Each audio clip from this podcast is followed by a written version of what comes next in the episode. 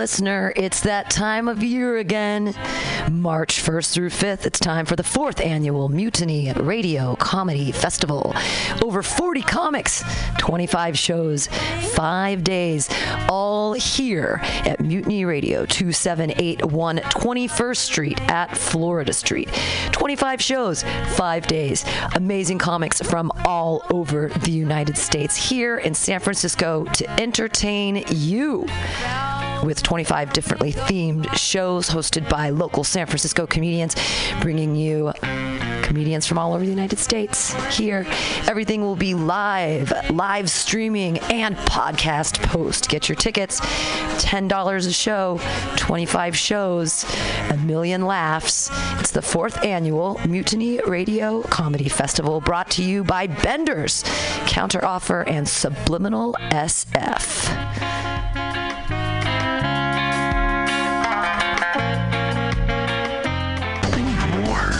Is this about that VR house you keep bugging me for? What if it is? I told you I can't afford the Bitcoin. Goodbye, Jack.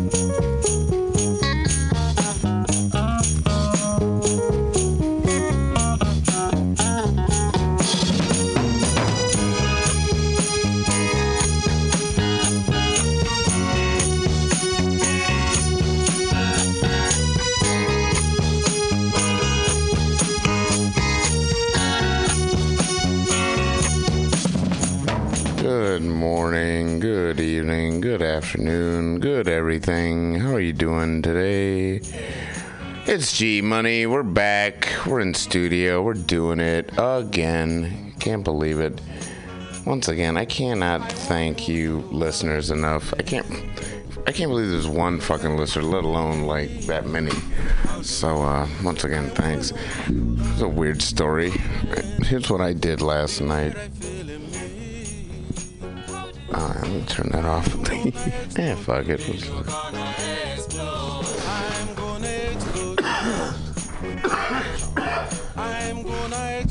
Alright, so yesterday, I had a couple fucking stories I actually really want to tell.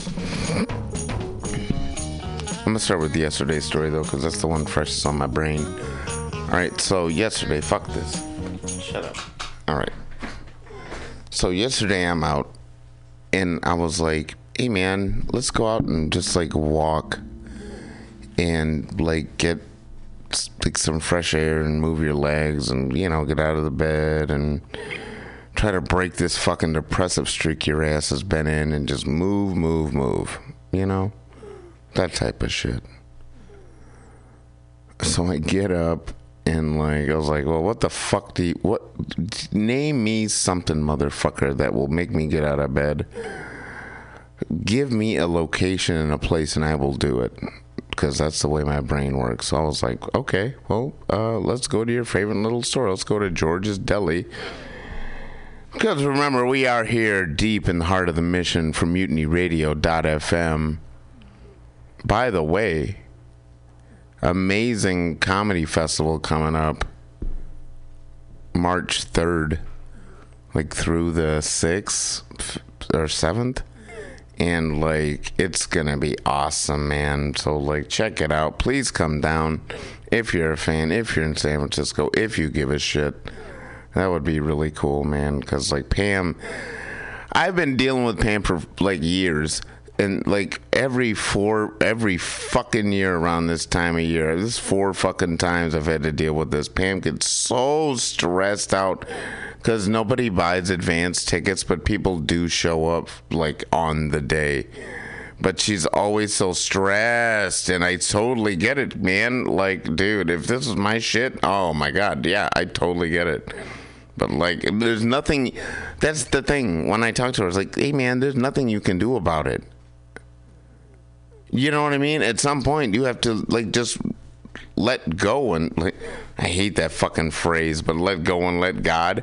But it's sorta, you just gotta let go and just let the motherfucker go, dog, and just figure, you know, well, shit, we'll figure it out on the other end of the motherfucker. That's why I paid my dues today early, bitch, so I can try to help her out. And here's another, you know, here's $100 towards your, you know. Anyway, whatever. What I was talking about. So last night, I'm out there.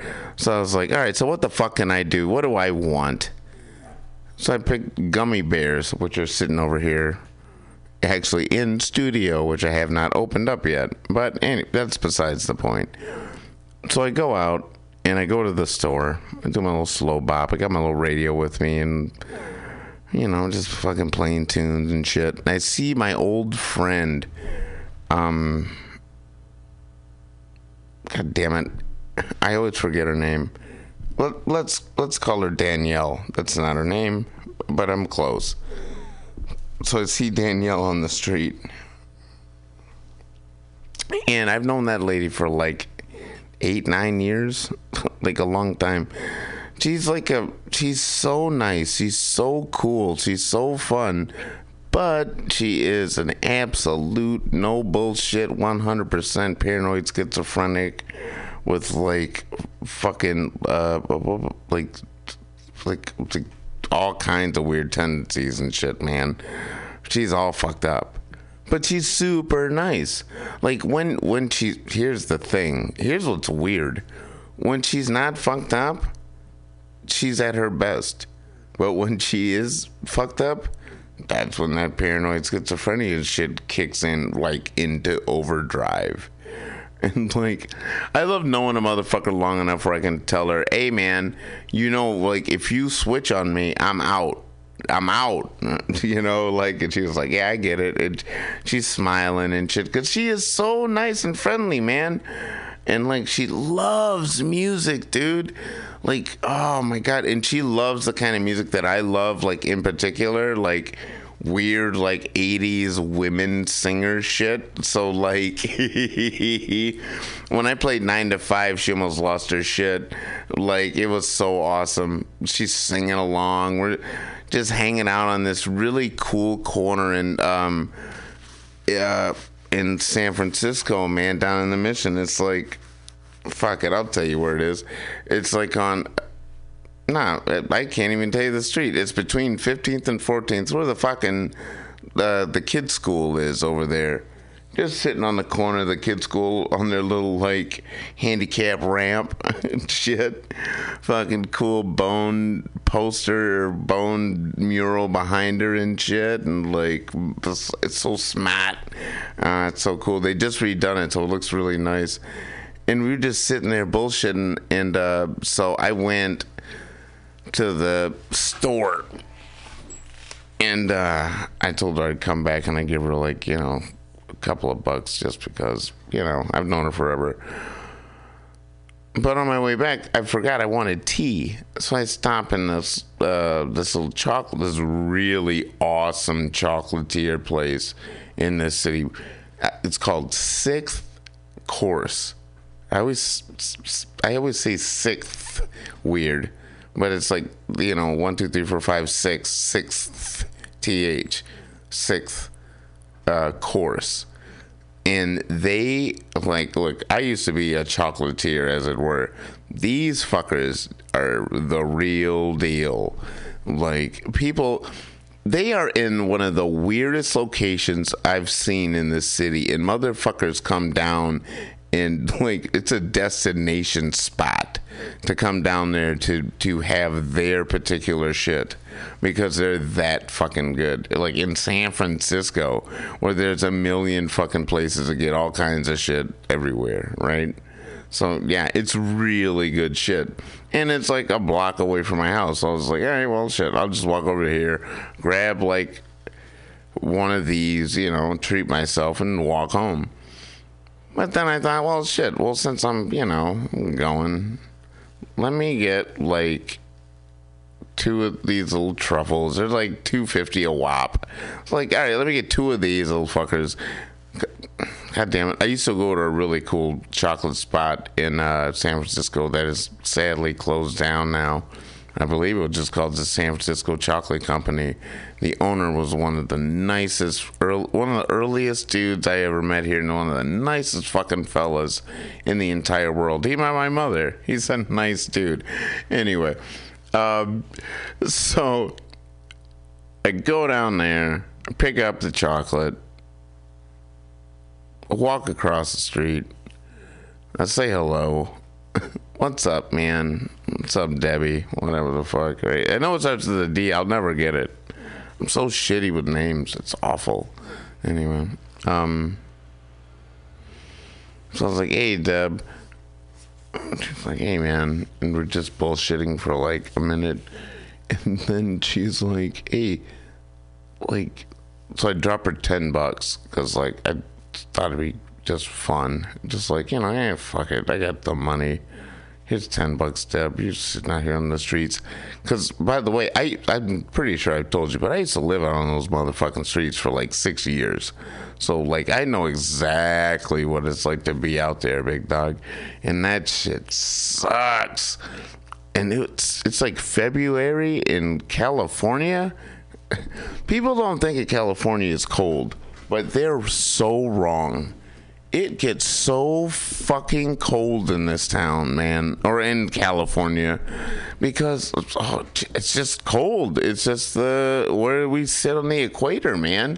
It's like, but like February, it's like 56, maybe 60 during the day, 62 maybe, and like 44, 42 at night. It's not cool, man. Not to sleep in, fuck you, and to be in that environment all day. Oh, it's brutal on you, man.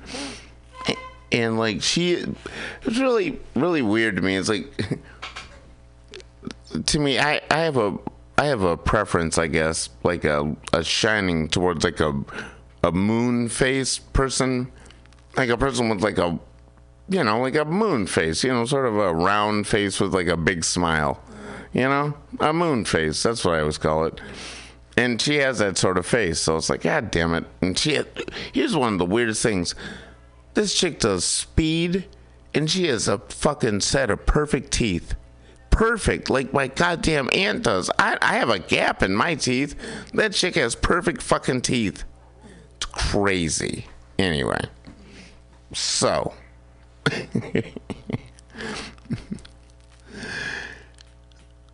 I go over there, give her the $10. She's like damn near to cry. She's just smiling her ass off. I was so happy. I was like, yeah, don't worry about it. I sort of kneel down. She's sitting on this sort of, there's like one stair, and then there's like a ramp, you know, the ramp sort of like on the other side, but whatever. So she's sitting on the stair, and I'm just leaning on the little like steel, what do you call that? What do you call that? The thing on the side of a thing, a handle, a rail. I guess a rail.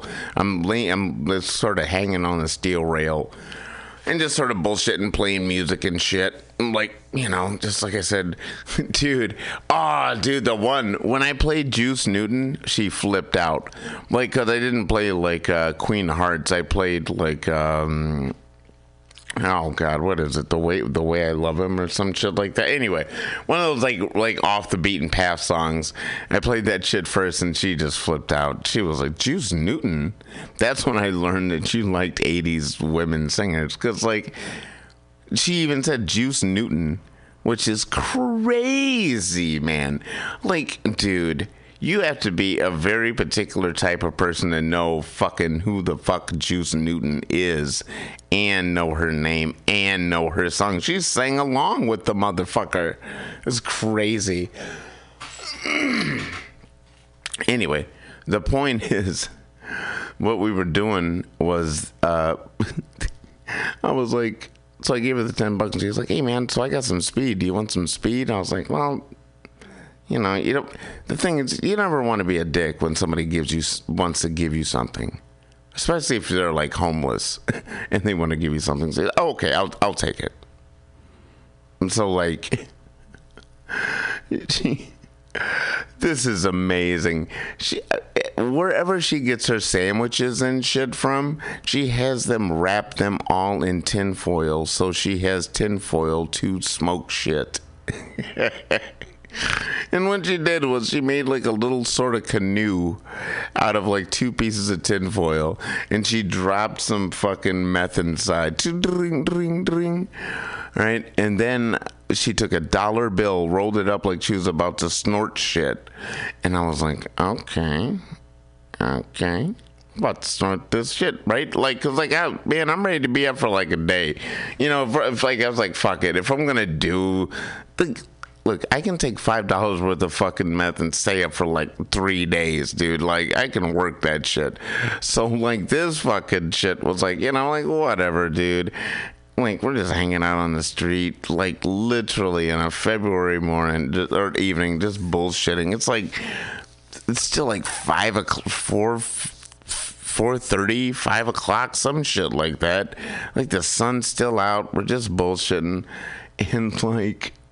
What she does is she takes that rolled up dollar bill, she sticks it in her mouth.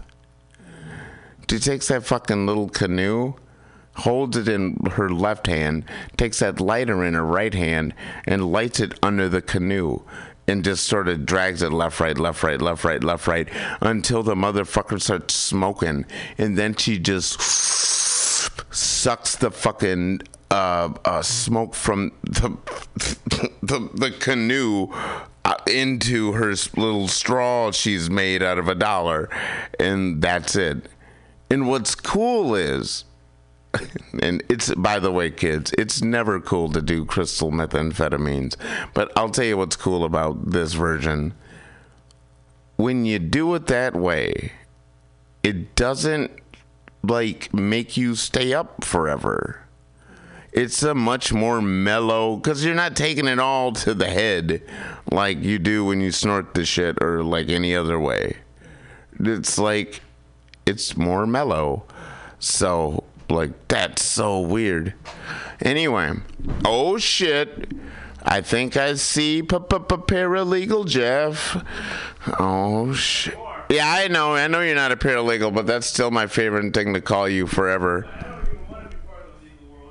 I know, but I still call you paralegal Jeff. I know, I don't care. He's got electric boots. It's paralegal Jeff.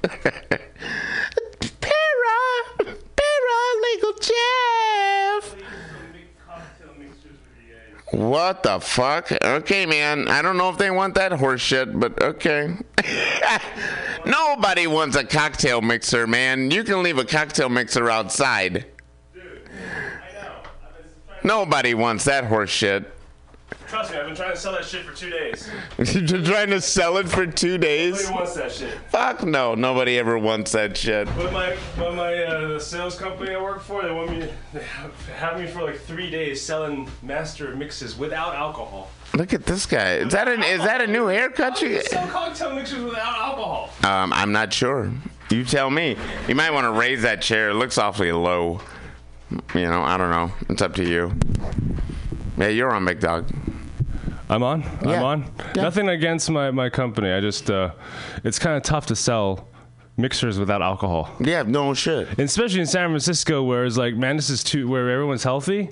And so the mixers are like 40 grams of sugar and like 1,000 milligrams of sodium with the Bloody Mary. I'm like... If you don't have next time, I'm gonna like buy ice, and then perhaps it will work. If I put a little ice with the mixer, maybe it'll go better. It will go a hell of a lot better. Yeah, I'll try that later on. Yeah, because it'll be cool, but it'll be like watered down. And get that bullshit out of it. Yeah, fuck that. Yeah. Anyway, how you doing, man? All right, man. I said I'd bring bourbon, and I brought a couple of whiskeys. I brought one bourbon and one rye. My God. By the way, like, this is not going to turn into the fucking alcohol fucking podcast. No, it's not. No.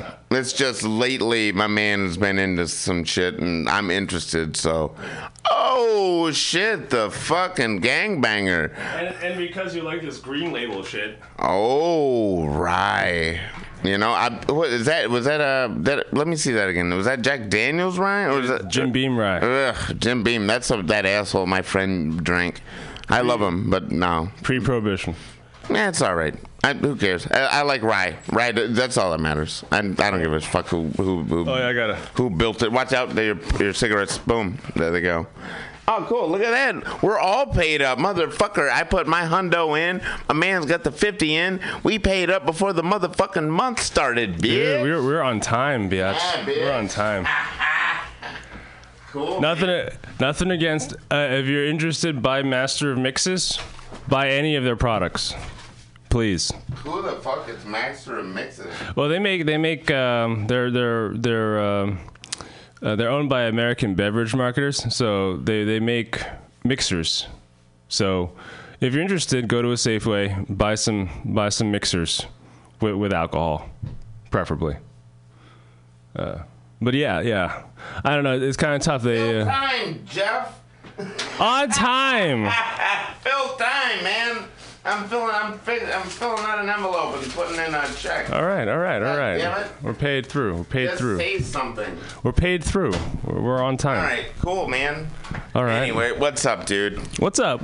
Not too much. Not too much. Dude. Well, I was telling a story about I was just finishing a story about this thing I did last night with this lady. All right.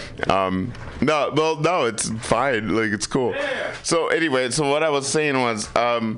So she did that shit and yeah, so okay. So it was so mellow and so weirdly like fucked up, and like I say, kids, do not do crystal methamphetamine. That is not good for you.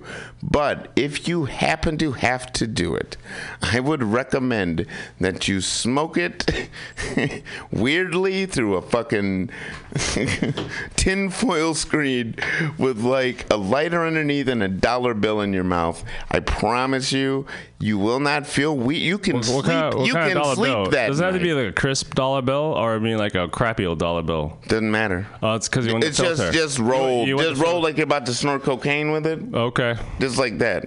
All right. I just came in and he's talking about crystal meth and coke, and I brought the alcohol. We're about to have a fucking party today. We are enabling everyone on the radio. We are enablers. I took way too many fucking milligrams of fucking THC pills. So he's been taking weed. Yeah.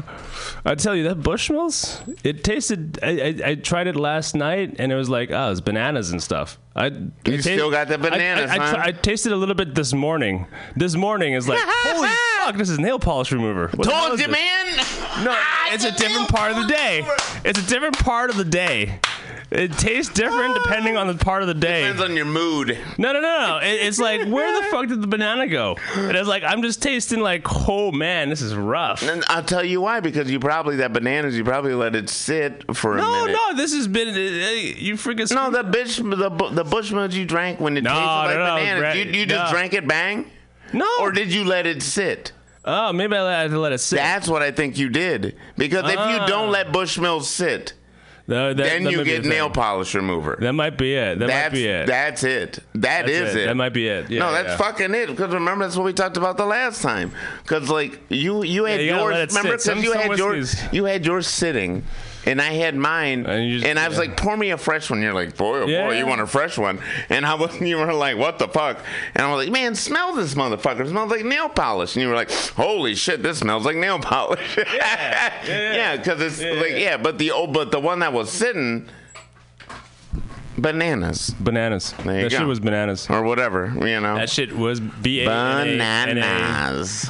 Anyway, right on. What's up, big dog? That shit is bananas. bananas. Yeah. Yeah, I like the Gwen Stefani song. I know how to spell bananas.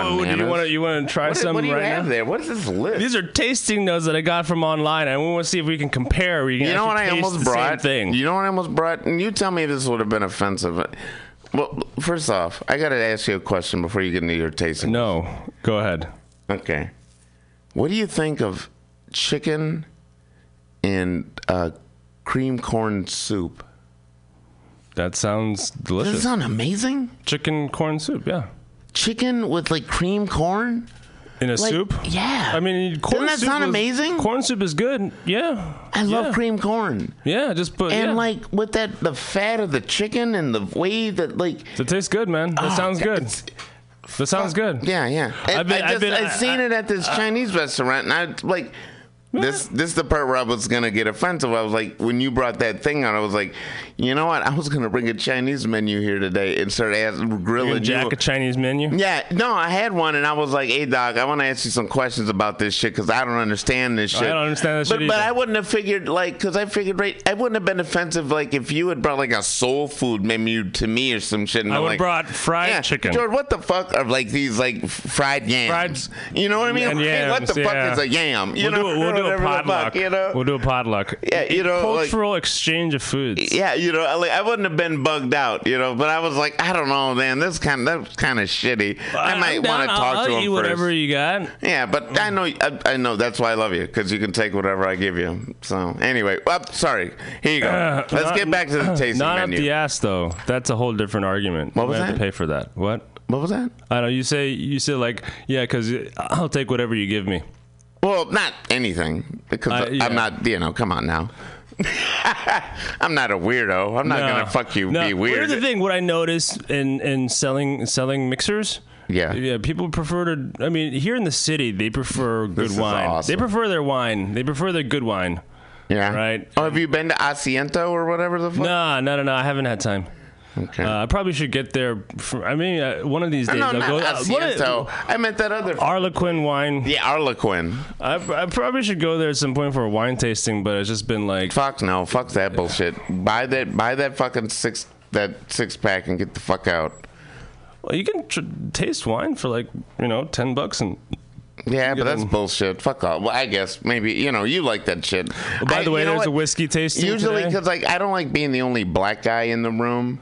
And I usually don't like dress up and really fucking nice. I don't dress up. I probably come. Yeah, but you know what? White people respect Asians more than they do black people, especially in. Yeah, I feel like you got to dress up to go to wine tasting. Yeah, a little bit, right? And it's like fuck you, man. But then I'm surrounded by investors and real estate developers, and I'm like, this isn't my crowd. I'm just here to enjoy the wine. Yeah, that's what I'm saying. So it's I never feel comfortable in that environment. You might as well just like set up a rapport with the hosts, the shop, because those people, they're business people. They know their wines, and they're like, they welcome anybody who wants to learn more about wine. Generally, you want to talk to... Who I want to talk to generally is the motherfucker pouring the wine. Yeah, that guy's cool too. Motherfucker. Those guys are cool too. Yeah, those people. They know what they're talking about. The workers and shit. I'm down with them dudes. They're blue collar when it comes down to it. They're the ones who do the dirty work. Yeah, yeah. I can gig with them generally. Yeah, for sure. Those are the guys that I maybe not necessarily the owner, but sometimes, but you know. Here's the thing too. I grew up with like hoity-toity, like white collar motherfuckers. Oh, yeah, you came from Michigan. Yeah, and, my parents, my mother knew, the fucking governor, Mary and shit. We knew fucking people, man. Because she, I told you, she worked for the paper of the fucking thing. Nice. So we met all those goddamn people. She worked for Detroit Free Press? President of the goddamn company and all the, you know what I mean? So she worked for Detroit Free Press? No, she worked for just General Motors' internal newspaper. Oh, the trade mag. The Panel Channel. That's what it's called. The trade magazine. There you go. It's the Panel Channel, if you want to know. Oh, yeah, Panel Channel. Yeah. Hey, girl.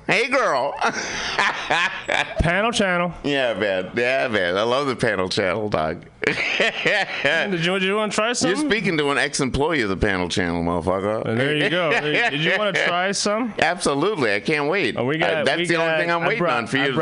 I brought Maker's Mark, straight bourbon whiskey, and Jim Beam pre-prohibition style rye. I love rye whiskey. I guess I should pour this before I start talking. So at least you start listening. Okay. Well, I'll fill some time by talking about the end of that dumb story. There you go, sir. All right, sir. So Maker's Mark is a wheated bourbon. What does that mean? It means that there's no rye in the mash bill. Oh, okay. There's no rye in the mash bill. That's wheated, so it's been weeded out. It's a wheated bourbon. Oh, wheated. Wheated. W-H-E-A-T-E-D. Yeah. Okay. You spin this. The idea here. Okay, so on the nose, Maker's Mark themselves say you get woody oak, caramel, vanilla, and wheat. Big blast. Another. Boy, they're asking a lot. You better vanilla, let that caramel, brown sit for sugar, a minute. Even a bit of strawberry. Yeah, you better. Honey. Yeah, that fucker better sit for half a second. Hints of vanilla, cinnamon, caramel. Maker's Mark, they make so much of this shit. Vanilla and caramel and cinnamon. Vanilla, caramel, cinnamon. That's pretty much the main things that you smell. See, when I hear that shit, I know it's bullshit because, like, how do you know it's bullshit? Because of how wordily written it is. Like, there's no fucking way. Calm down. When you first smell that thing, there's no way you smell all that bullshit. You can't smell 50 things. Nobody does. 3 things. No, they say what? 2 things. Say the things. Just the things. No, well, Maker's Mark on the website says oak, caramel, vanilla, and wheat. That's 4. Okay, fine. Can you smell vanilla? Not yet. I can get the vanilla. No, not yet. I'm gonna let it sit a bit. You know what? That's what I've learned from you so far is to let shit sit. Is like, you know, because, like, if you don't let shit sit, you won't maybe experience baking spices, cinnamon, nutmeg, clove. No fucking way. Once again, I get that paint thinner smell. I'm just gonna let it. What the fuck, dude? I'm not joking. I'm gonna let it sit. Maybe it's my nose. You gotta get past the burn. Gotta get past the alcohol. Yeah, I know. Maybe, you know. So yeah. Maybe that's it. It's just burning my nose or something. Maybe it's a little early in the day. Yeah. Well, the thing about wheated bourbon is that most bourbon whiskeys, most bourbons have a little bit of rye. Oh, okay, yeah. Most of them. So the idea is that in order for it to be a bourbon, it has to be at least 51% corn. So this has got at least 51% corn, but most of the time, like, for example, like bullet bourbon or other bourbons, that probably be like, you know, 70% corn, like maybe 10%, 12% rye. Okay. And then the remaining, like, barley, malted barley or something like that. Right on. But the idea is, supposedly the guy who made Maker's Mark, who started it, Bill Samuels, he's like, I want to try this. What's his name? Bill Samuels. Bill Samuels, okay. Yeah. That's the maker of Makers. Well, he was the founder of Makers. Okay. And the idea was he wanted to try this old-time recipe, and he basically just threw out the recipe book and just started, okay, I'm going to make a wheated bourbon. Now, am I crazy? But Maker's Mark is, like, new-ish, right? No, Maker's Mark has been around since, like, the 70s. Yeah, but that's newish for fucking whiskey, ain't it? It began in the 1950s, but it really came of age in the 70s and 80s. That's sort of new, though, right? Well, like, traditional whiskey is, like, from the 1800s. Right? Yeah, I mean, if you're talking like Jack Daniels or, you know, they've had their recipes for a while, but they always kind of tweak it a little bit so they have consistency of flavor. Of course, like any goddamn good cook. But I'm just saying, but the Maker's Mark, it's a little newer, is all I'm saying, compared to, like, the ones most people think of as whiskeys, like when you top of the brain. Sure, Jack Daniels, Jim Beam, Old Forester, those top of the brain fucking whiskeys. That's all I'm saying. You think about those? Yeah, sure. Maker's Mark is just newer. It's like Wild Turkey, 50s. That's weird. That's just a little different. Yeah. Well, and the idea is that it's supposed to be back in the day, it was like a premium whiskey. Oh, absolutely. It is. It was like it. That's why they did that dumb fucking wax. It's expensive because it is. That dumb wax. Yeah, there you go. That dumb wax hood bullshit. So the dumb wax hood it's an old wine bottle. Here's the thing. Here's the funny thing about the wax. Okay, the very familiar. Wine bottle. If you guys look at Maker's Mark and it has this like red wax that kind of just drips down the bottle, they're the only ones who can do that. Get out of here. They're the only ones. Oh, they fucking trademarked it? They trademarked it. That's why if you look at like... except for wine bottles, you can absolutely do it on those. Sure. But whiskey, no. If you do the drip drop wax thing, you can go fuck yourself. That's Maker's Mark, and they will sue your ass if you do something. If you do the same thing. That's why you see something like looks like if you look at Evan Williams Single Barrel, they have the wax, but they have to cut it off at the top. Oh, they do? They cut it off at the top. They can't let it drip. There's one other whiskey I've seen that does a drip, but it's like in Sweden. Oh, okay. And they have a different flask. Maybe they're like out of fucking territory or some shit. But they decide their bottle is so different and it's from Sweden, that's what it is. So that they can probably get away with it. Yeah. But everywhere when you see that drip wax, That's like, Maker's Mark. That's a Maker's Mark. Yeah, that's the Maker's Mark. That, and it was started by Bill Samuels' wife when they did the. His wife did it. Her idea was to have it to cap it off. Dip it in wax. Seal it in wax. Seal it with wax. That was her idea. Oh, that's cool. Yeah, that's this old lady's idea. Yeah, that's old cool, lady's man. Idea. There you go. Right on. Maker's Mark. It says Kentucky, which means it's from Kentucky. Straight, which means it is aged at least 2 years. Okay. Bourbon, yeah. There's a whole bunch of stuff for it to be legally called bourbon. Yeah. And take a look at this. They spell it without the E. They spell it like a Scotch. Oh, yeah, they do. Yeah, it's old school. That's cool. Yeah. You know what? Now that it's been sitting for a minute, I can smell like that fruity shit that they're talking about. Yeah, there you go. There you go. It's a little bit fruitier. You know what I'm saying? Yeah. I can smell those fruity notes. Sweet. Yeah, it's sweet very smell. Sweet smell. Very sweet smell. Yeah. I mean, that's the thing. There's no rye. And compare saying like you eat like white bread, which is wheat, versus rye bread. They're completely different things. Yeah. You know what's fucked up? That's what I was going to tell you earlier. What? I used to love Wild Turkey 101 rye like a motherfucker. All right. I used to drink a fifth a day. But like... rye bread, like plain rye bread, I can't stand it. Yeah, me neither. I think my mom made like sandwiches for me and my brothers, like all on rye bread. With rye bread, and it was God. Like, what is this? It's brutal. It's a very acquired taste. Here's the thing. Yeah. I can take like a slice of rye bread. Yeah. But I can't take like two slices on top of wheat with my motherfucking ham and my shit on it. Because they still got the little rye seeds in there, right? Yeah. Oh, absolutely. Yeah, and I couldn't deal with the crunch. I just can't. It's a weird thing. Hey, if you like rye bread, phone in. Let us know. It is 550-0511. We're at 2781 21st Street, Florida. Yeah. Mutiny Radio. Yeah, come down and fight us if you like rye. Yeah, come on down, bitch. Oh, dude, I did tell you about that, right? I told you how I had that fucking memory. Cherries. This smells like, at a certain point, it smells like. Yeah, I can see that cherry vanilla. Yeah. It's cherry vanilla. It smells like a fucking cherry Coke almost. Yeah, exactly. It's cherry vanilla Coke. Yeah. Which is why this goes well with Coke. No shit. Yeah, whiskey and Coke. No shit. Makers and Coke. Yeah. Oh, I was just saying. I did tell you, we were talking about fighting just half a second ago, and I was just thinking, I did tell you, right, I think we talked about this online. If not, I would love to. Like, about me fighting my friend 2 to 3 times a fucking week for 15 years. That's spicy. Did I ever tell you that? How long ago? Like when I was a kid. Okay. Like from 0 to 15. I used to have to fight this asshole every fucking time because he wanted to fight. Like as a friend, hey, let's play fight. But they always turn into real fights. Oh, yeah. I used to do that with a friend. I was into wrestling. And then we'd hang out, because the 80s, the WWF, right? WWE with 90s. 90s, WCW and WWE. I wanted to try wrestling moves on him. That's what he wanted to do. Yeah. And so we got into fucking fights. Sorry, Brian. For 15 years. Fuck him, David Rogusta.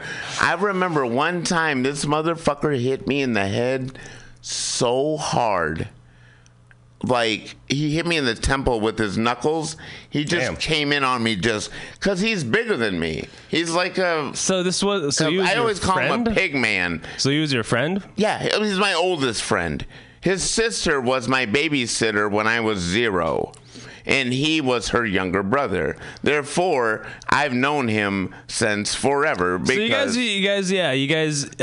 We played fucking Star Wars. Your toys. Friendship was big. Okay, so we played all that shit. And together. So you GI Joe used to like Atari. You know, be a little rough with the friendship. We would get fucking fighting, dog. What does that got to do with? Like I throw my fucking shoulder into. So what's got to do with Wild Turkey Rye?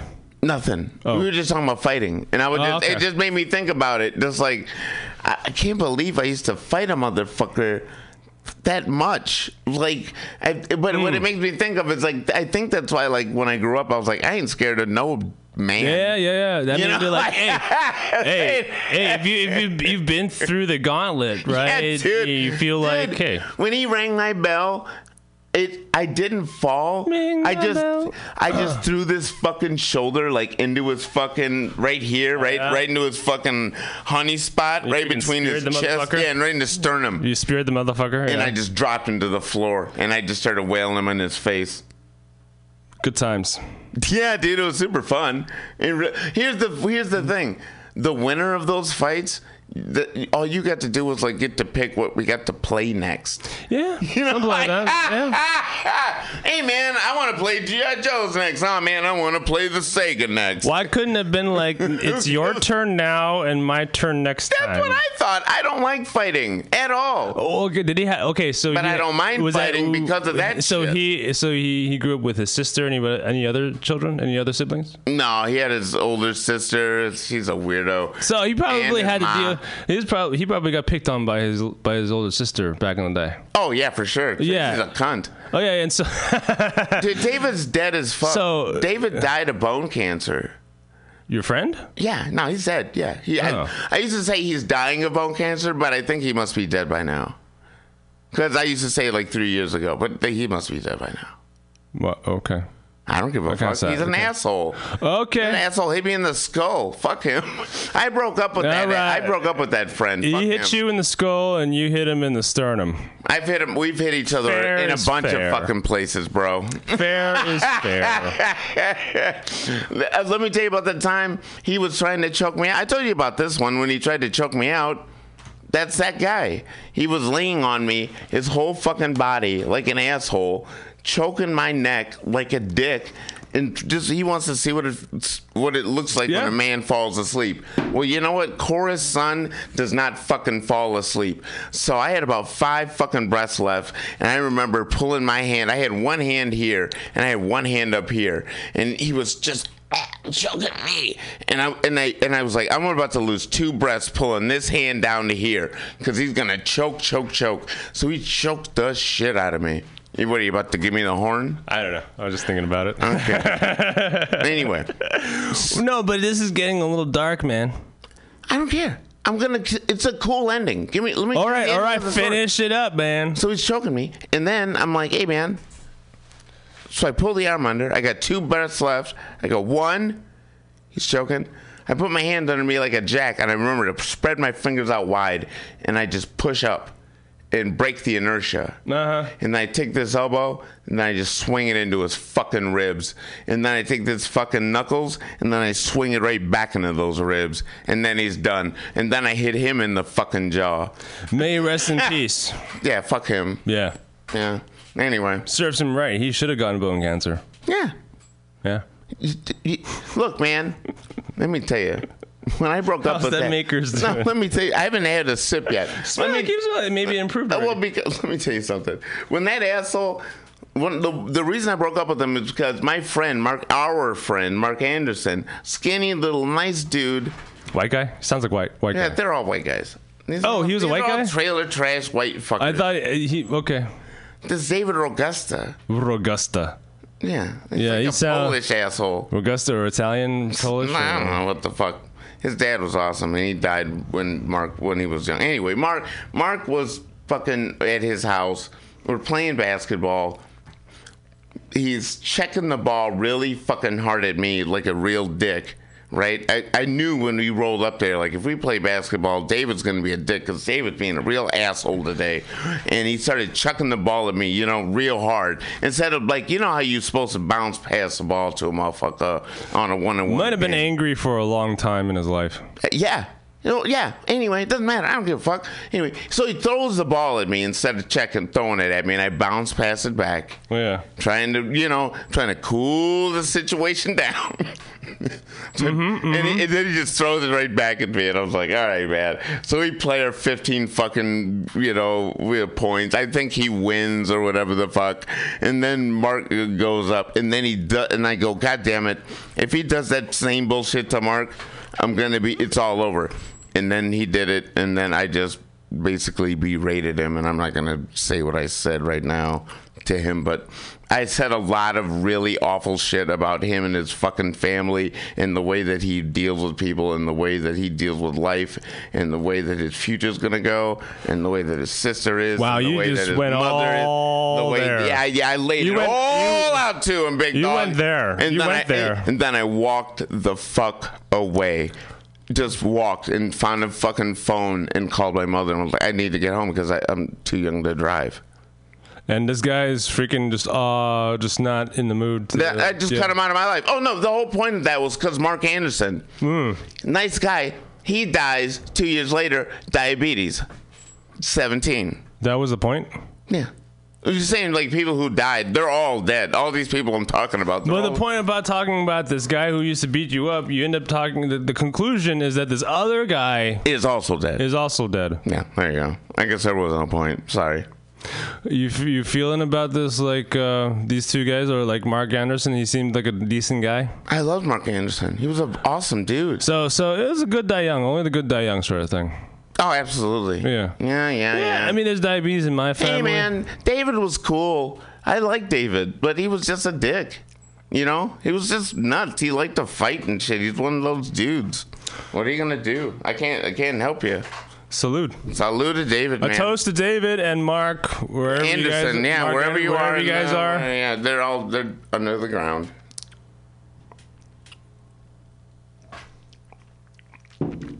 It's because they both lived in a fucking Upjohn and Pfizer. Woo. See, that's the thing. I think it's because they live next to that fucking chemical plant. In order to be called bourbon, yeah, it's got to be aged in brand new. Charred American oak. Oh yeah, that's a charred thing. Yeah, that's weird. Yeah, so how the fuck do they do that? They just set them over like flames. Yep. And just sort of turn them. They don't need to turn them. It's just like they put the barrel inside. Well, depending on the cooperage. Okay. Like if you go to an American cooperage, they'll just have it mechanized like an assembly line where they take like a bunch of them. I would assume together. So. Yeah. Like flame just like shoot up. Okay. And they just char them to a certain point. You know, depending on how long they keep the flame. But you don't have to move that barrel. You leave it stationary. You leave it stationary. Okay. It's just charred perfectly. That's charred enough. Okay. Well, there's toasting and there's charring. Yeah, I'm thinking of toasting. Toasting is more like you keep it there for like a few seconds. Just to kind of get it like nice and brown. Yeah. But you see a regular charred oak. You just black. Want it just it's black. Yeah. And what happens is flame it up. So I bet it shoots through the top of the barrel. And there's different char levels. They can go from like 1 to even 5. Oh, okay. Okay. Yeah, so like how deep into the wood? How charred do you want it? How like freaking black do you want it? How freaking, deep like, into the wood do you want that shit charred? Yeah. Okay. Now most whiskeys, they'll do char level 3 or 4. Yeah. Wild Turkey 101 is char level 4. So they put like a lot of char. So that's like heavy on the. So the more charring you get, the more the alcohol will break down that the charred oak. Absolutely. And release a lot of the vanilla. The vanilla flavor. That's what it is. So when one of the byproducts when alcohol breaks down the cellulose is vanillin. Wow. So when you taste vanilla in your whiskey, that's from the oak. That's from the wood. That's amazing. Yeah, you burn wood. That's why it's like sometimes sap kind of like. Burnt oak kind of has this kind of like almost a kind of a sickly sweet smell to it sometimes. Absolutely. Yeah. I used to have pine trees in my yard. Vanillin, yeah. Vanillin is a naturally occurring, like you break down like alcohol. Wow. Working with the cellulose that's and breaking really down the oak, it releases the vanillin. Oh, yes. And I would assume that's also why they're so dark, and right? That's why they're like, I'm assuming the higher the char level. And of course the coloring too. The darker you get, the more the interaction of the moonshine. Like the distillate is like vodka, it's just clear. But you add it with the wood will actually make it brown.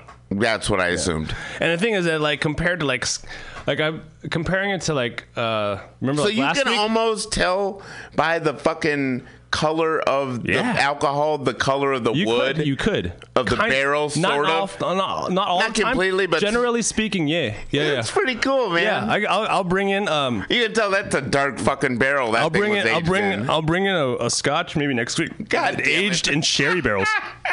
It's aged in sherry wine barrels, and it's orange. You keep talking about that. It's shit. Orange. I got it. I'll at least see that one because the wine casks will impart different flavor. Like versus like brand new oak versus brand new oak.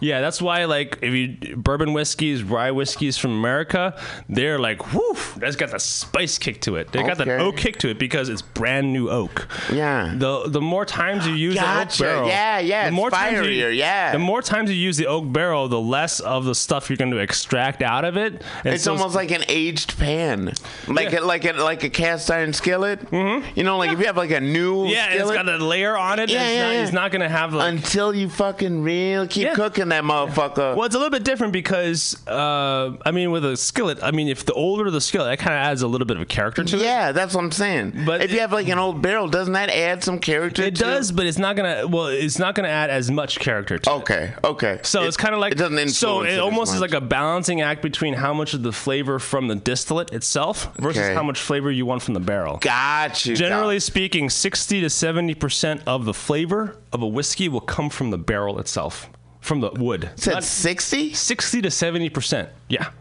Whoa. Generally speaking. Yeah, it's an amazing statistic, right? That's crazy. It's almost like, why the fuck do we even make this shit? Just pour some water in the fucking barrels. Can we? Water is zero. The water is not going to really. I know. I'm just saying. But another thing is also what like. What the fuck? Another thing also. That's wild. Another thing is, depending on the proof that you put him in the barrel. Doesn't that really higher proof versus a lower proof barreling? Higher proof, you'll get more of the vanilla. Lower proof, you'll get more of the excuse me. Yeah, you're fine. Yeah, depending on if it's like if you barrel it at like 120 proof. Okay. Oh, yeah. We were talking about this before. 105 proof versus, and then like you let it drop 90, to like 80 proof. Or whatever. Well, the strength of the alcohol will determine how much the interaction and what kind of flavors you're going to get. Yeah, for sure. Because, that depends on how long it sits in the barrel, right? I'm assuming. Yeah.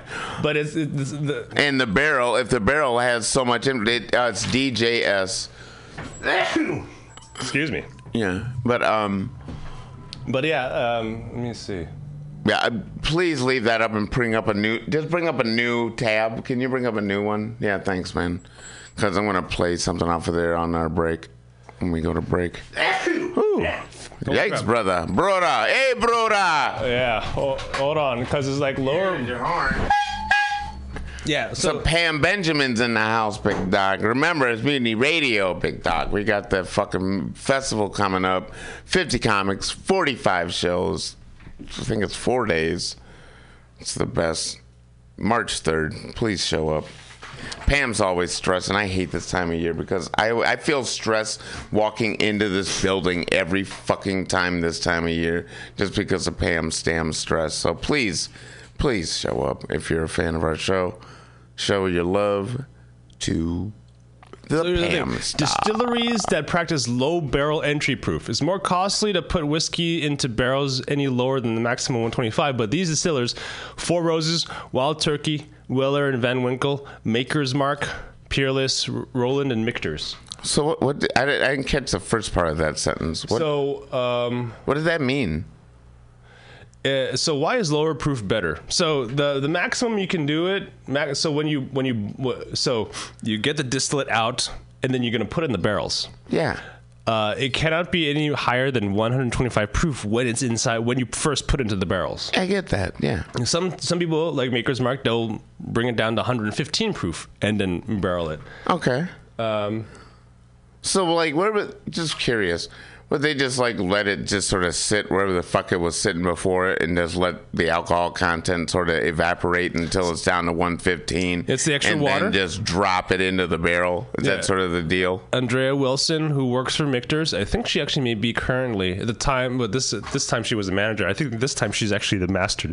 Ooh, master distiller. Boy, oh boy, you're having a fucking fit. I know, what the fuck. Should we take a break?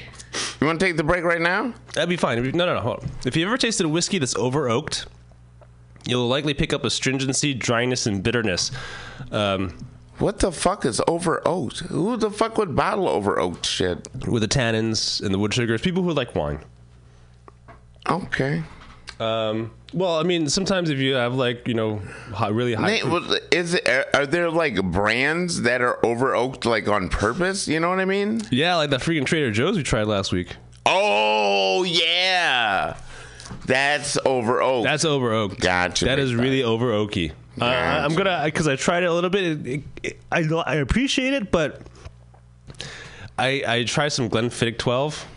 And it's like, it's a 46 dog or whatever the fuck it was called. And Trader Joe's. That's the right call. It's a 42 or some shit. It's kind of crappy. It is shit. Don't get me started on fucking Trader Joe's again, man. I'm not gonna get in that. You know what? I'm over them. Just from last week, talking shit about them. I'm just like, I'm already over them. I'm just trying to because you'll extract different flavors from lower proof aging. It'll tend to be a smoother whiskey. You won't have as much. What does that mean when you're talking about lower proof aging? Yeah. What does that phrase mean? So the idea is that when you first distill it, say like you distill it the second time around, and distill it you have is going to be the moonshine you have is going to be at 125 proof, okay, maybe, or it might be lower. They might lower the proof a little bit. How? Adding water. Okay, I'm just asking because I really don't know. So the higher the proof, the stronger the alcohol. The more it's going to interact with. It's going to extract certain more molecules out of the wood than if they say they water it down and then they put it in. Okay. Yeah. I didn't know that they watered down their whiskey. Well, how else do you get it to 40%? Evaporate this shit, man. Let the age time, motherfucker. Actually, if you evaporate it, it actually gets... It gets stronger. Higher. Yeah, I just thought about it. Yeah.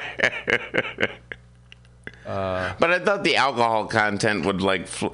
Am I dumb to think that the alcohol content would just, like evaporate into the air also? Doesn't the alcohol also evaporate? Yeah, you get the angel share. The angel share, so depending on where you are, the environment and climate, say cooler climates like here or in Scotland, every year 2% of that barrel, 2% of the alcohol will be gone. So in 50 years, there'd be nothing left in that barrel. So it becomes kind of a key thing to, you know, that's in a business, that is a straight up loss. You have to take that 2% as a loss. Absolutely. If you're like from India or Taiwan, where they're really hot, they don't have, or Australia, they don't really have to age it for like 6 to 10 years, because their angel share is like 10%, 15%. Okay. You think about like a 10% angel share every year. That seems like a lot. That you lose 10% of what you make every year. And all those fucking places you just mentioned? It's warm climates, like in Texas. Any warm climates, you're fucked. You're going to evaporate a lot more lot faster. That's what I said. But what happens is the aging, the heat, the warmth is actually going to age it faster. Well, I was just thinking, just because, like, if you, like, let's say, like, you know, you've been hanging out all night and you have a fucking beer you left out. Mm-hmm. You know what I mean? And you're like, well, fuck, I'm going to just have a sip of this fucking beer in the morning. You know what I mean? You're 22 or whatever, right? Fuck it. I'll just have hair of the dog and just sip that beer. Sure. The fucking beer doesn't have any alcohol, it doesn't seem like. Am I right or wrong? Say that again. If you leave a beer out overnight. Yeah, it goes bad. It's not that it goes like that. It's like there's lots of bubbles and shit. It gets oxidized. Yeah, but... The alcohol content, does that stay in the beer, or is that gone also?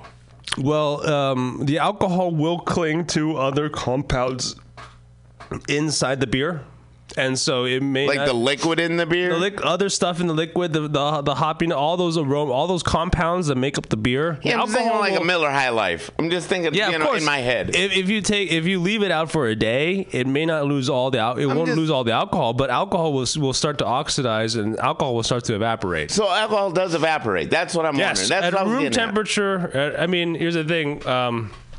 Not at room temperature, but the thing is that the aromas and flavors will go away. Well, yeah, for sure. So you'll get a bad beer that just tastes like... Bleh. Well, yeah, it's going to taste gross. I didn't say it's not going to taste gross, but, like, if you still wanted to, like, keep your little buzz going or whatever the fuck... Mm-hmm. Is there still beer in that beer the next morning? Is there alcohol still there? Yeah. Yeah. Yeah. But, like, has how much would you figure is, like, gone away? Is it, you know what I mean? I don't know. I don't know if they've done too many tests on that, but, you know. There's got to be. That's, you know what I mean? Anyway, whatever. I was just wondering, you know, because that's what made me think about evaporation in alcohol and beer in general. You know, like, if you just let that shit sitting out, wouldn't the shit just sort of, like, evaporate and just sort of... missed off into wherever the fuck. Thing, if you this little drop here, it'll evaporate overnight. Oh, for sure. Yeah. But yeah, that's the idea. I'm not talking about the liquid. I'm talking about just the alcohol itself. You know what I mean? Like, I don't want to confuse the two to make us say like we're talking about two different things. No, yeah. I'm not talking about the liquid in that cup. I'm talking about the alcohol in that cup. Well, it's 45% alcohol. So 45% of this?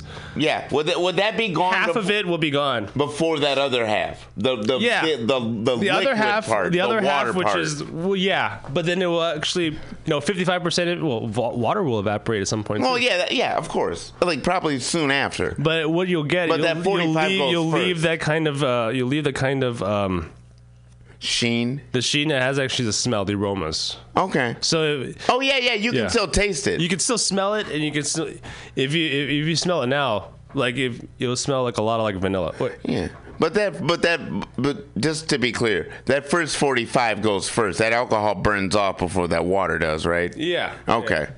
Now, smell it with, like, all the swirls. Okay. Smell it out. Oh, wow.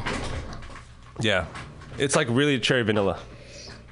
For sure. Especially after, it smells like red vines, people. It smells like red vines. A little bit, yeah. Yeah, yeah. So, does it smell like cherry or does it smell like licorice? Fuck it. It smells like red vines.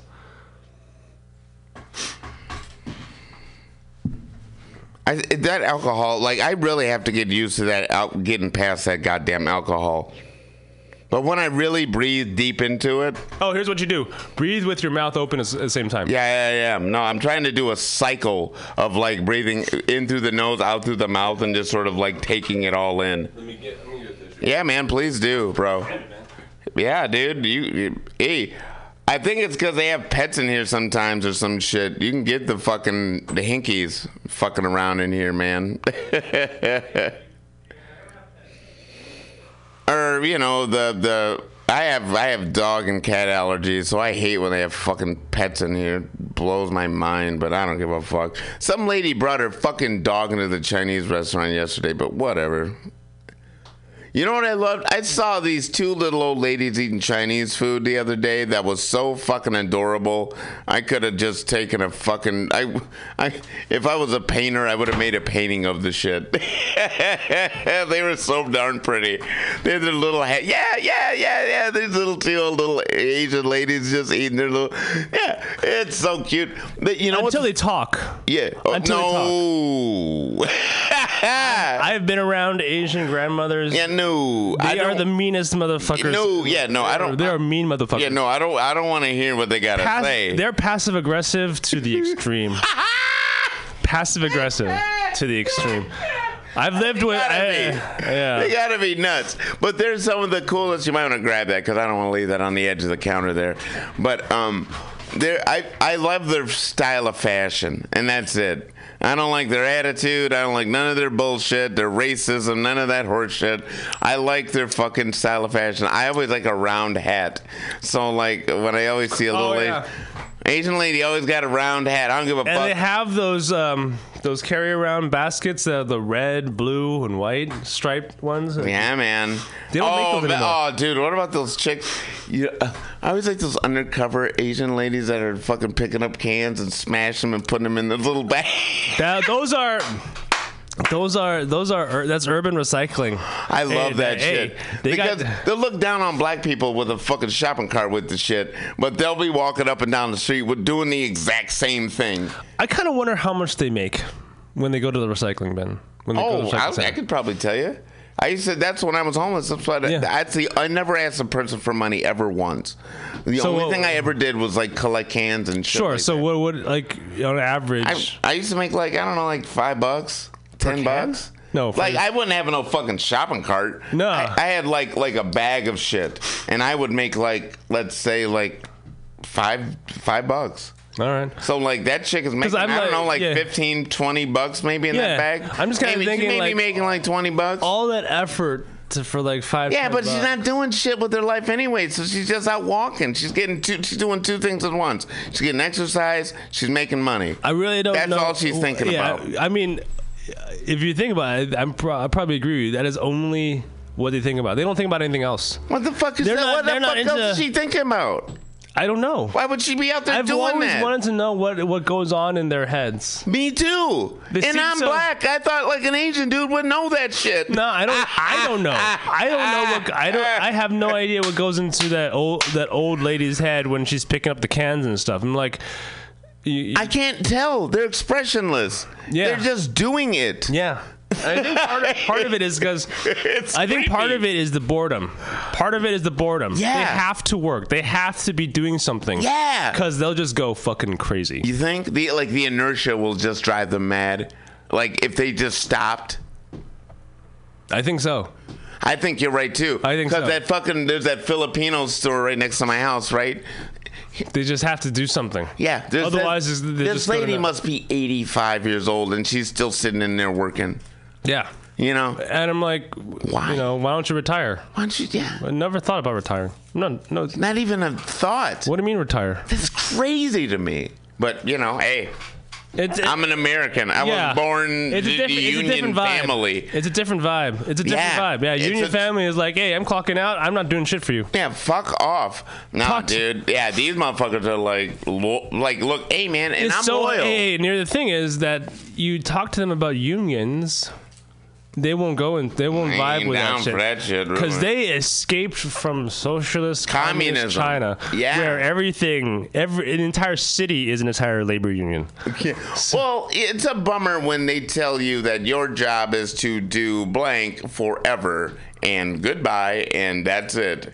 You do it for the people. You must do it for the people forever. The republic. That's not cool at all, dude. That's not fucking socialism. No, but here's the thing. That's fucked up. Many of them probably grew up in agrarian, rural, farmland. So they hard ass working people where there's something to do where you're farming community. My mother grew up on a farm. You do something every day. You gotta be doing something every day. You can't just be like sitting on your ass. Dude, my mother was born in 1942 on a fucking farm. I know she knows, like, you know what I'm saying? Yeah. She knows that agrarian ass lifestyle. Oh, you know what I'm saying? Yeah. So, like, it's fucking, I get it, man. That shit takes loyalty, hard work, dedication. But it's almost like it's so like, you know, it's like my parents. But you can get locked into that shit. My mother ended up working for GM. Yeah. I told you before, that bitch retired at 50. She was like, fuck this. They had an early retirement because they were closing down the plants in 1992. That bitch was like, I will be the second motherfucker on that list. I'm out of here. I'm out of here, niggas. Good night. Panel Channel is closed. Fuck you, Assembly Line. I am done. Y'all will figure out the news by yourself. Good night. There you go. Yeah, because sometimes at some point you're just done with it. Fuck yes. Yeah. That's what you're supposed to do. That's not, but here's the thing. If you're typing up the trade magazine, writing the articles, you got to stay like, you know, you got to stay in with the company. You can't be expressing your own opinions or views, no matter how. My mother did. Really? Yeah, absolutely. She didn't give a shit. This card is shit. Don't buy this. No, well, no, she wouldn't say that shit. She generally had a probably positive view on the cars, but like, you know, like about people and shit. Like if she didn't like a motherfucker, they probably wouldn't end up in the goddamn paper. That type of shit. Yeah, fuck yeah. So going back to bourbons. Yeah, absolutely. So the higher proof bourbons, you're gonna get more of the tannins. So if you drink wine. High tannin wines, very acidic, very slow, very I always spicy. Forget what tannin means. Tannins are a group of compounds that are part that provide flavor. What's the flavor though? What is? Isn't there a tannin of flavor? They generally will give you astringent and bitter. Okay. So if you like a lemon is high acidity. But it's not, well, there's tannic acid. So there's acids and there's tannins. Tannins will bind to a bunch of other stuff. But a lemon isn't a tannin. No. So like a good red wine, a complex red wine, or a complex white wine, like good for aging, like Riesling or a Cabernet, they have a lot of tannins. Yeah. And so they're good for aging. But they also, like, if you taste them, they're not going to taste like super sweet. They're going to they're going to taste like, whoa, this is they like... They taste sort of gray. They taste like, whoa, this is like complex. It has this little bit of fruitiness, but it has a little bit of astringency. I'm going to tell you, my favorite, I always say it almost has a dry flavor. That's the tannin. That's the tannins. Gamay has a lot of tannins. What? Gamay. Yeah. Gamay grapes tend to... That's got heavy tannins. Yeah, depending on where it's from. And I think it's like, they usually is from Beaujolais. I can't remember the name of the one that I always get. The Beaujolais appellation is famous for its Gamay grapes. There's one that I always get that... If I were to bring you a Beaujolais... Because Beaujolais is usually a Gamay grape. Yeah. Okay. Yeah, maybe. I don't care. Yeah. That's true, because, yeah. But anyway, I was just asking about tannins, because I just didn't understand exactly what. If you barrel it at a lower proof, you're not going to get a lot. You're going to get less of the tannins and more of the vanilla nuts, more of the smoother nuts. Okay. So that makes sense. So kind of like you want that like barrel kick. Like you get from not necessarily like a Wild Turkey 101, because Wild Turkey is a lower proof, but it's not a lower proof. It's a higher proof. They barrel it at a lower proof than usual. Oh, they do. Yeah. That's what I was going to ask you, actually. You get more of the vanilla notes. So what do they barrel Wild Turkey 101 at? It's 115 proof or something? Oh, get out of here. Yeah. And then they Oh, that's awesome. Okay, wow, that's cool. But I had no idea. They do have Wild Turkey 80. They do have Wild Turkey 40%. I know. I don't like that bullshit. Ugh. Now, the thing is that when you increase the alcohol, when it's like a 50, like cask strength or barrel proof level, the alcohol will actually keep a lot of the flavors in. Yeah, I know. So the idea is that balance of like, you get the alcohol burn, but you still get a lot more of the flavor. That's why people are like, hey, if this was at like 43 or 46%, man, imagine what it would taste like. Let me tell you something. The Wild Turkey 101 Rye Green Label is a motherfucker. It has a flavor that is out of this world. You can drink that motherfucker all day, and you will be fucked up. It's going out of this world. But let me tell you something. I went back to Trader Joe's. They were selling Wild Turkey 101 for, not the rye, but the Wild Turkey 101. Don't fuck with the red label. I bought a Wild Turkey 101. Let me tell you gotta get the rye. I'm not into ryes, man. I'm not a big rye guy. I'm not telling you. I'm telling the listener. This is the only rye I have. That fucking green label Wild Turkey rye. That tastes like licorice, man. It's so out of this. It's special. It's a special drink. You're special. Yeah, I am. I am the leader. I wasn't going there, but, you know, you finished it up for me. I will, because I'm like my cousin. I am dumb. So did you like the... the Maker's Mark? I like Maker's Mark. I've had Maker's Mark. I love Maker's Mark. Yeah. It's really strong. It's 45%. Nowadays, like, me and whiskeys... but they're just, they can just be so damn harsh on like my palate. But I think it's because I'm like, I smoke too much pot now, so I'm like constantly fucking dehydrated. Like when it hits my palate, it's just like bang, you know. So like I have to stay more hydrated when I, you know. I always forget in the morning when we're doing these. Anyway, didn't mean to make you fall asleep. Telling you. No, I think it's alcohol.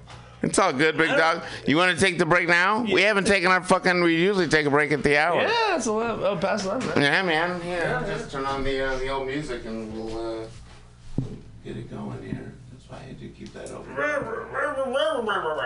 that's what I was thinking. That's exactly what I was thinking. Rabble. No, I'm not going to listen to that bullshit. Rabble.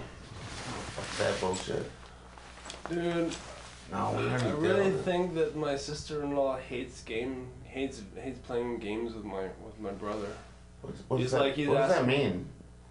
My brother loves playing board games, and my sister-in-law hates playing games. Oh, well, so it's kind of like that is not necessarily the recipe for. Yeah, fuck it. Here we go. It seems a crime.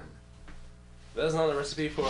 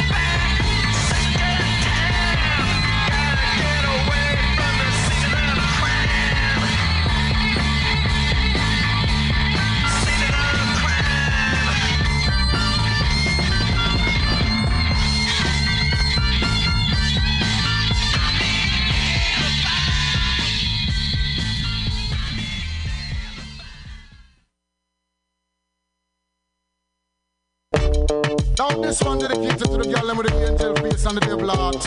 You know, Ragamuffin Chaka, the most new plant players come steal the case. Step up my youth, hear this. I know this little girl, her name is Maxine. Her beauty's like a bunch of roses. If I ever tell you about Maxine, you older say I don't know what I know, but murder she wrote. Real, real. Murder she wrote. Murder she wrote. Murder she wrote. Action with him, a pretty face and bad character. Them the kind of living can hold Chaka. Follow me. A pretty face and bad character.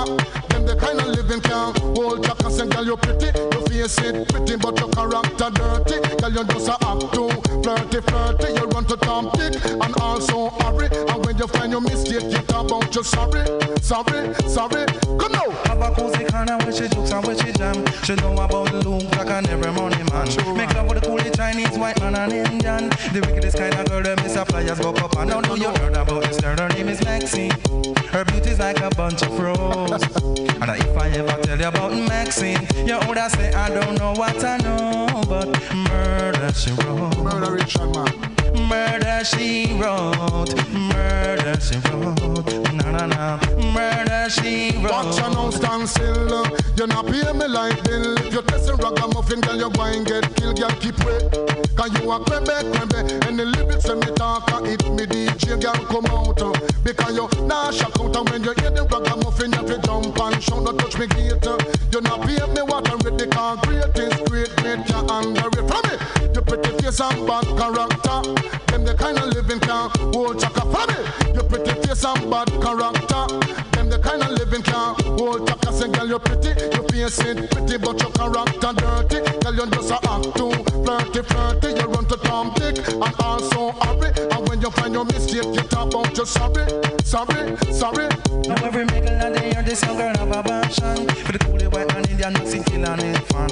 And just the other day, I see her 6 months pregnant. Now she back for sweet again with not a baby in a prom. Do you heard about this girl? Her name is Maxine. Her beauty's like a bunch of roses. And if I ever tell you about Maxine, you older say I don't know what I know, but murder she wrote. Murder she wrote, murder she wrote, na na na, murder she wrote. Excuse me, y'all me never know how so you stay. Ragamuffin Chaka, they must come to flash it same way. Oh, follow me, your pretty face and bad character. Them the kind of living can hold Chaka. Follow me, your pretty face and bad character. Them the kind of living can hold Chaka. So girl, you're pretty, your face ain't pretty, but your character dirty. Girl, you just a act too flirty, flirty. You run to Tom Dick and also hurry. And when you find your mistake, you talk about your sorry, sorry, sorry. The girl a boss and a brag out, she look sexy. All she worship is pure vanity. The girl a boss and a brag out, she look pretty. When she wash her clothes, it dirty. Girl, you not ready. If you can't cook for me, girl, you not ready. If you can't wash for me, girl, you not ready. If you know you're flirty, flirty, flirty. You pretty face and bad character. The kind of living can hold Chaka. Follow me now. Murder she wrote. Murder she wrote. She not pay me like na na na. Murder she wrote. Girl, keep it. Cause you a crembe, crembe. And the lyrics and the talk, and if me DJ, girl, come out. Because you nah shout out. When you hear them ragamuffin, if you jump and shout, don't touch me gate. You not pay me what I'm with. Because great is great, great, you're under it. Come now. You heard about this girl, her name is Maxine. Her beauty's like a bunch of roses. But if I ever tell you about Maxine, you older say I don't know what I know.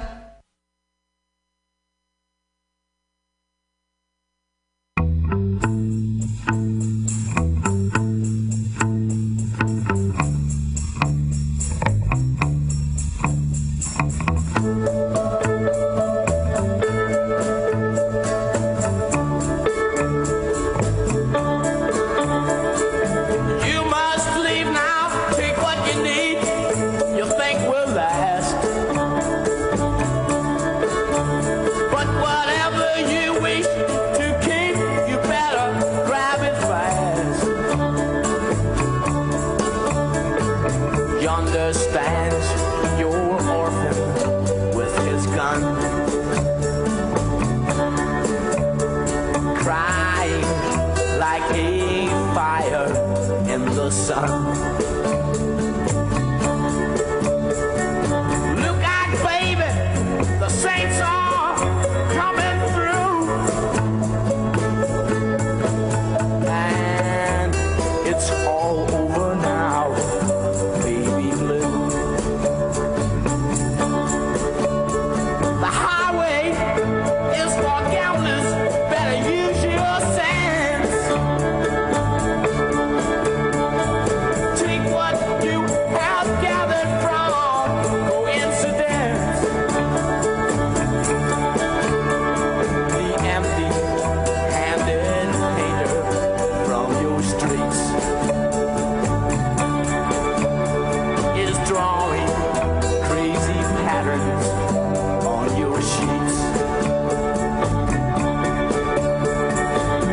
Stone.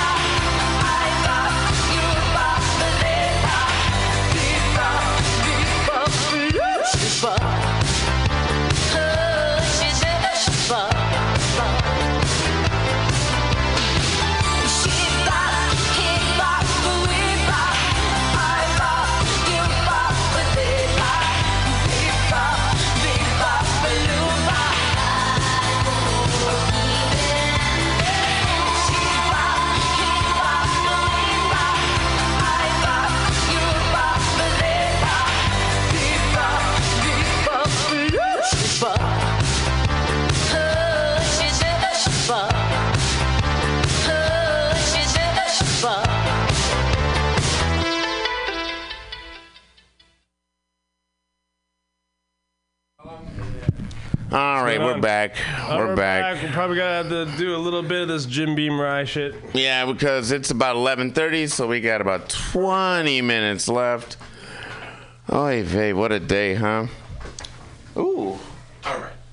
So this is Jim Beam rye. In order to be a rye... Oh, yeah, baby. I love that smell. That's that rye, baby. Even Jim Beam, and I hate Jim Beam, but Jim Beam rye, I don't give a shit. As long as it's rye. I don't know why you don't like rye as much as I do, but it's got that spicy kick where I'm like, I kind of like a little bit less of the barrel note. Less I can see that rye note. Yeah, I can see it's more. The other one's a little more rounded. I dig it for what it's worth, for what it means to be a rye whiskey. I'm telling you that 101 rye. There's something so fucking special about that Wild Turkey. I don't know what the fuck barrel they put it in, or what, you know what I mean, like how they age it or whatever, man. But that is a particularly special little wine or whiskey. Ooh, got the licorice, a little sweet, but it's got that like kick. It just like punches you. That's my favorite. I love that like smoky way it goes down. It goes like whoosh. Yeah, it whooshes through you. It's like, you know what? I'll tell you what's weirdly like that. Cocaine, like in your nose, it does that same sort of fucking whoosh. Like if you pull that motherfucker. But it's not the same. They're not the same. I'm not comparing them exactly. I'm just saying they're similar. Cocaine doesn't punch you in the mouth. Yeah, yeah. It doesn't. I never get that punch in the mouth with rye. In fact, my mouth always feels clean after I have a drink of rye, anything. Rye whiskey, certainly. Wild Turkey 101. Smooth cherry especially. And pepper. Citric sweetness. Yeah. Tickling bitterness. Pleasant fiery warmth. Spicy. Yeah, there you go. That's what it is. Spicy. It's that fiery warmth. God damn it. There's something I love. There was nothing I used to love more once in a while than like being in the winter in Michigan and it'd be all fucking snowy and shitty outside and watching fucking golf on TV and laying in bed. Golf? Yeah. Listen, and drinking Wild Turkey 101 rye and just watching, playing fucking music and just watching golf. Not like, you know, literally, just let it keep playing. Just let it keep playing. Who gives a fuck? But like, but just watching that shit go by, like, because it looks so, like, golf courses are fucked up because, right, like, they take up so much land for so much useless shit, but they are, like, I also did landscaping, so I really appreciate the fucking manicuring that's being done on, oh, yeah, for sure, on lawn courses. So, like, I appreciate them both. I enjoy the view, because they take up both. They always take up beautiful fucking places of land. Oh, I got maraschino cherries. Yeah, and it's just gorgeous to look at. So, like... Yeah, I used to love to do that because it was so shitty outside, but it was warm in my home, and I had my warm rye whiskey, and I felt fucking cool. Like, it just felt safe. Well, rye whiskey, believe it or not, before corn became the big staple, rye whiskey was the original American whiskey. Yeah, it should be because it's the shit. Well, I mean, because rye used to be the big grain that was made around here in North America. Really? Yeah. Where was it grown at? You know? All over. Everywhere? Yeah. Oh, like soy is. Yeah. Isn't that weird how soy is like every fucking where? Like, you don't see soybean fields, but they're everywhere. Yeah, they're fucking like every fucking where. Yeah. Yeah. Anyway. But yeah, like in Michigan, I was really surprised. Like, because like after they cut down a cornfield, they'll usually like replant it with soy or some shit. Mm. Yeah, it's really odd. Anyway, whatever. I'm sorry. I'd probably say that a lot of like stuff before Prohibition was heavy on the rye bill, high on the mash bill. So they used to have this. This flavor is probably very. They say it's pre-prohibition rye. They want to get it as close to the style of whiskey that was made before prohibition. So yeah, it's pretty close to Wild Turkey 101 rye. Mm. You know, it just you can tell it's lower alcohol content, but yeah, it's got that same sort of spark to it. Barreled at it's 40. It's got to be 40 proof. It's 90 proof. It's 90. Yeah. No shit. 90 proof. I'm surprised. Oh, yeah, it would have been 80 proof. Not 40 proof. What the fuck is that? Anyway, yeah. No. Yeah. Yeah, 90 proof. Yeah, that makes sense. Yeah. So this is rye whiskey. Yeah, that's that. If I ever have, if I ever have to drink Jim Beam, it's going to be their rye. Compared to Maker's Mark, you know. Excuse me. I don't know. I mean, Maker's Mark. I know you like Maker's Mark. I dig Maker's Mark. It's in terms of its smoothness, I would probably say they're equally smooth because I think with the weeded bourbon, even with the weeded bourbon, you still get the oakiness. You still get that oak barrel spice. You get the lot of barrel spice. But for me, the afterburn and the aftertaste and the afterglow of the rye just knocks the shit out of that Maker's Mark. It just beats up that Maker's Mark. Just with its aftertaste. Well, you're talking. Okay, here's the thing. Because I love rye. You know, that's just this guy loves rye, so you can't doubt. So I'm biased. So I say this whiskey has no rye in it. You're like, fuck that shit. No, I'm not like that. I'm in equal, man. I hate when you always say that shit. Like if you tell me something, then I'm gonna be just biased. No, but I'm not biased. You like your rye whiskey. You like your rye whiskey. No, yeah, but I will. But I'm letting you know. I know I'm already leaning towards the rye. Yeah. That's all I'm saying. You know Canadian whiskey. No. Canadian whiskey's I know what it is, but I know it's gross usually. Well, but I always have cheap Canadian whiskey. Well, in Canada, the way that they label stuff, Canadian whiskey and rye whiskey are interchangeable. Yeah, it's probably made out of beer. Holy shit, look who's here early. They make some really good rye whiskeys. It's the ghost of. We got Paul Brunwall here. Fucking edge of insanity, ladies and gentlemen. Early burly, showing up squirrely. How's he doing? Right on. You're so quiet over there. Anyway, sorry, sir. I was just introducing. No, but it's interesting because when you think Canadian whiskey, you think what, Crown Royal? Yeah, cheap shit. Oh yeah, that's what my father used to drink. I used to have a bunch of those bags around the house. Yeah, well the thing about Crown Royal ain't that bad actually. No, but the thing is that Canada is actually known for its rye whiskeys. Get the fuck out of here. It's known for its rye whiskeys. And in fact, like they're one of the people. Crown Royal, one of the countries. Is Crown Royal rye? Crown Royal actually makes. Well, they blend a whole bunch of. They probably make a rye whiskey. But they make Northern Harvest rye. Regular ass they make whiskey. A Northern Harvest rye, which is actually considered to be one of the best rye whiskeys in the world. I fucking bet it is. Yeah. I'm not surprised. We might have to pick one up. Why would you put Crown Royal in a bag if the shit wasn't? Might have to pick up a bottle of Crown Royal Northern Harvest rye and compare it. How much is those like, fuckers? Probably like 30 40 bucks.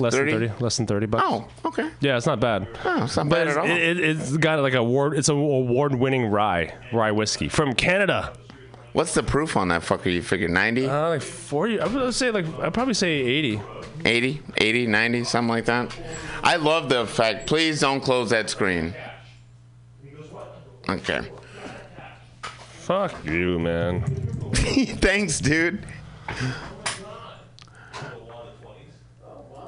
Northern Harvest rye.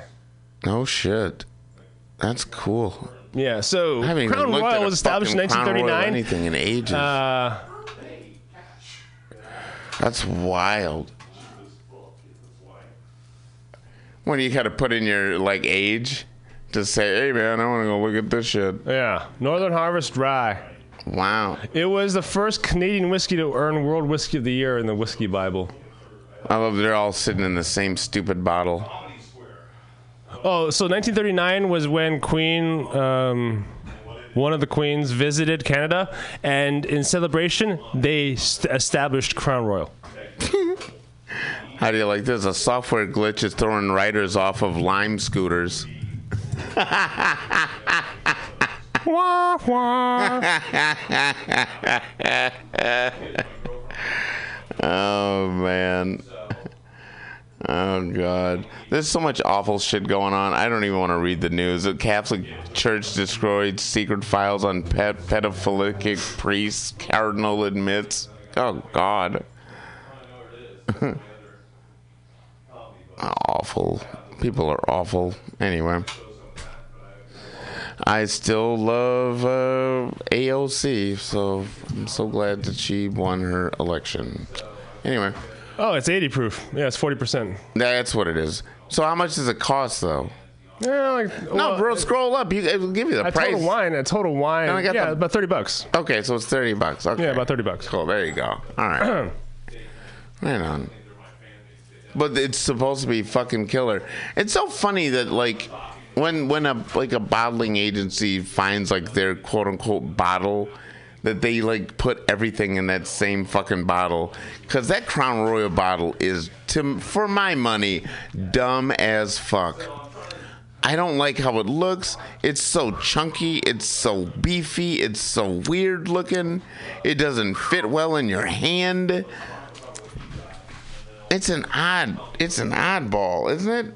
Oh, thanks. Is this your spit? It's the rest of my rye.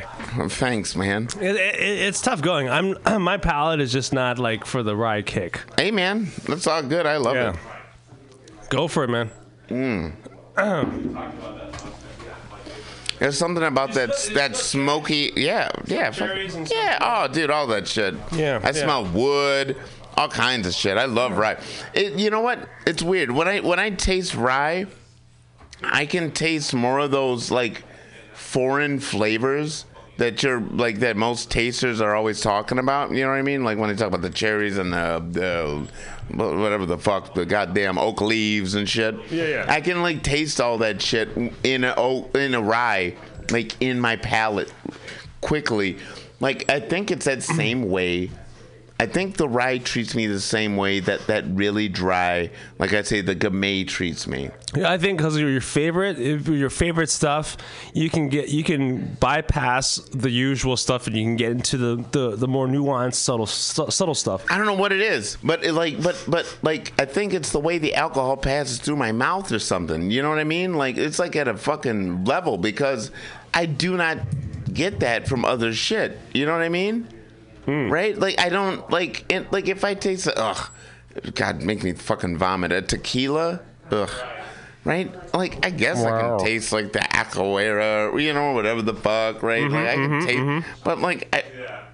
It's so squirrely to me. I don't even want it in my mouth, so it's I want it out of there, Or, gin. Gin doesn't taste like anything, so it's not supposed to taste like anything, right? Like vodka. Yeah. But whiskeys, they're always supposed to be more complex, sort of like wines are in a way. Yeah, the beer. Good ones. The good ones are. Yeah. Okay, so they have all these flavors, but there's so fucking many, and the only ones that I can really off the bat tell, bang, oh, this has XYZ, are the ryes. All the other ones, for some reason, I have to roll them around in my mouth a few times, or I have to let them sit for fucking 20 minutes. Again, it's because you're used to those and they're your favorites, so it's the idea that you can extract, you can bypass all the the strong rye cake, and you can get to see smell the other nuanced flavors. I think you're right, because I drank all that goddamn fucking rye all those years. But it's because of if you were to get two Gamay wines, you could definitely tell the difference. Absolutely. You could see this one has this and this one has that. Yeah. You may not be able to do that for a Cabernet. Yeah, or a Maker's Mark and a Jim Beam almost. You know what I mean? That type of shit. I'm off of the reservation. Yeah. But if you give me fucking two different ryes, I can nail that shit to the wall. Yeah, you could tell. Oh, this one, I can taste this, and this. Yeah, versus this. Yeah, yeah, and absolutely. You know what? And that's the thing that's to be appreciated, man. Because you have a palate that's unique because you know your Gamay wines, you know your Gamay wine, and you know your rye whiskey. Absolutely, I fucking do, for sure. Because I tried other rye whiskeys, when the motherfuckers were out of my goddamn whiskey. I had a store, it was Tiffany's in Kalamazoo. Those motherfuckers would buy me personally 7 bottles of fucking rye to make sure on the shelf. No. Of Wild Turkey 101 rye, just to make sure I had enough through the week. And if a motherfucker bought one, I'd have to go and pick, get the red or some shit, and I would be bummed out. But I drank so much fucking rye whiskey, dog. It's out of control. It's nah, dude. It's it's embarrassing. I should fucking buy a new liver from that shit. Awful. But anyway, it was still cool. I still had fun. Who gives a shit? Wild Turkey 101 Rye. Oh, that's my favorite. That's my fucking lover. Wild Turkey 101 Rye was once a mainstay in the rye whiskey section of a liquor store. Continue, sir. In 2012, Wild Turkey released an 81-proof version due to supply restraints and announced that 101 Rye would be put on allocation. Oh! The bottle was quickly bought up and disappeared from store shelves. A year later, the company announced 101 Rye's return, but that turned out to be somewhat superficial as it was only found in select bars and restaurants. This is slowly changing. Yeah, now they do have Wild Turkey 101 Rye everywhere. It is back? It's back. Yeah. I didn't know it left, man. Like, man, well, me and Wild Turkey 101 Rye was like from 2001 to like 2006. When they say when they say supply constraints, it means they were running out of that shit. There was one person who was responsible for consuming all for the supply constraints in Wild Turkey 101 Rye. I'm not saying that I had anything to do with that. Nah. I'm just saying I might have a little something to do with that. Dude, I'm telling you, I drank their asses out.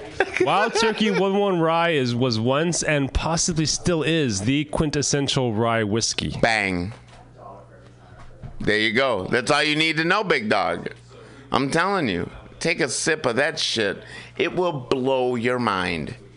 It is a mind blower. I don't drink it anymore because it's too fucking good. It's like cocaine. I don't do it anymore because it's too fucking good. There aren't a lot of bells and whistles on display here. For rye drinkers looking for a more complex sip from Wild Turkey, they're pointing in the direction of Russell's Reserve rye. Yeah. No, there's no. You know, have you tried Russell's Reserve? There's other different and better ways to go. But if you want the essence of a rye whiskey, Wild Turkey, I am telling you, 101 Rye is simply a get down to business kind of whiskey. That's what it says, don't it?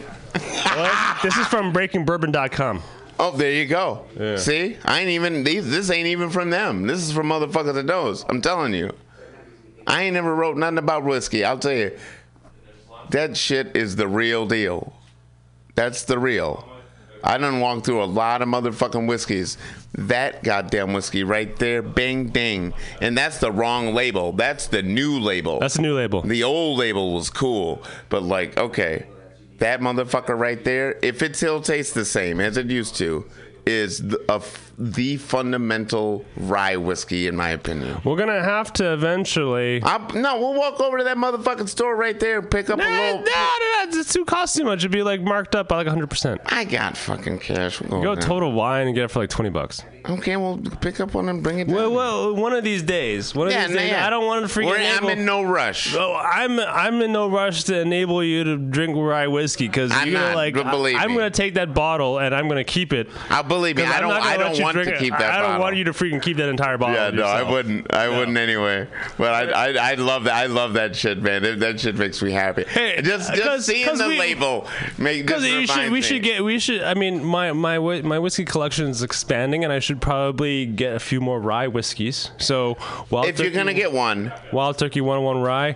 I've also said Bullet Rye is supposed to be very good. Yeah, and that other one that they said, the James Reserve. Russell's Reserve. Russell's Reserve is the same company as Wild Turkey. Yeah, well, Jimmy Russell. You might want to check that out too. That's all I'm saying. Yeah. If you're walking down that road and you're getting like five of them. People, Crown Royal, Northern Harvest Rye. People say fuck yeah. Rittenhouse Rye, bottle and bond. There you go. I don't know if people have tried Rittenhouse Rye. You know what's cool? My brother he always keeps a bar in his home. Mm-hmm. I can never keep a bar because I'm a drunk. So like that. No. It's just that you just keep empty bottles. No, they're in the garbage. But like my brother keeps a bar, but when he was like in his fucking 30s and shit, and married to like who I call my sister, Kim, in Detroit. He had this cool fucking bar in his basement. Yeah. Like before there was fucking like man caves and shit. Yeah. He just had like a full lived-in basement. Yeah. And fucking pool table over here, TV over there, fucking couches and shit. He's got a den. But bang, over on this side was a full fucking bar. And but here's the thing, like, is it only whiskeys or did he have? He had all the shit, man. There you go. And like I said, underneath That's where that moonshine was underneath the fucking bar. You could grab that moonshine. Oh. Yeah, you like that blink in that eye. Yeah, it was fucking hot, that dog. White Lightning. Yeah, man. He had a little mini fridge and shit. Like, it was white cool. Lightning. You know, the actually... coolest part to me, dog, like, all right, check it out. So all the bottles were lined on a shelf. Right, well, like on two shelves, they were sitting in front of a shelf, and the shelf was like they had like a clear white like plastic or some shit, yeah. And underneath was red lights, so like it shot up red lights under the bottles, and then like that were sitting on that flat part, and then like. On the edges of the bar were like two fucking neon signs. One was a cool ass old school Miller Lite neon sign where you pull the cord and it's like, you know, just like a neon sign. It was the shit. Whoa. Yeah, and then like on the other end, it was like just some other fucking shit. It was the coolest bar. It was a big ass. The wall was all mirror, and it was like a bar. Like a bar with like stools and shit, like four stools, and you'd sit there. And like when I brought my friends to see the fucking Stooges, that's where we hung out. Was at my brother's place. That's where we'd always hang out. When I saw PJ Harvey, we went to my brother's place and we hang out at that bar in my brother's basement. Anyway, they're actually making. What are we looking at here? White whiskeys. Unaged whiskeys before they even put them. They don't put them in the barrel. They just distill it. Boy, that must be weird tasting. Well, maybe one of the days we'll try one of these. We got to, because that's weird.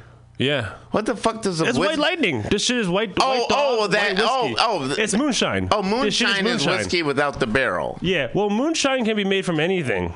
But yeah. No, sometimes they'll take corn whiskey. They'll take whiskey. I'm assuming it was corn whiskey. I would assume. Yeah, so this would be basically like how vodka is like triple distilled to like 5 or 7 times. Stop it with the triple distilled. This is just like 2 times distilled, and that's it.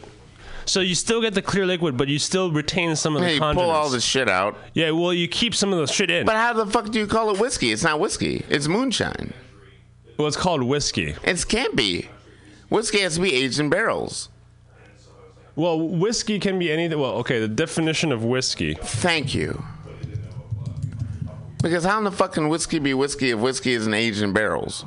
If whiskey can just be whiskey by whatever the fuck you distill. It is a spirit distilled from malted grain. That's whiskey. That's whiskey. Period. Yeah. I mean, they can make... Say it again. It's a spirit. Whiskey is a spirit distilled from malted grain. Period.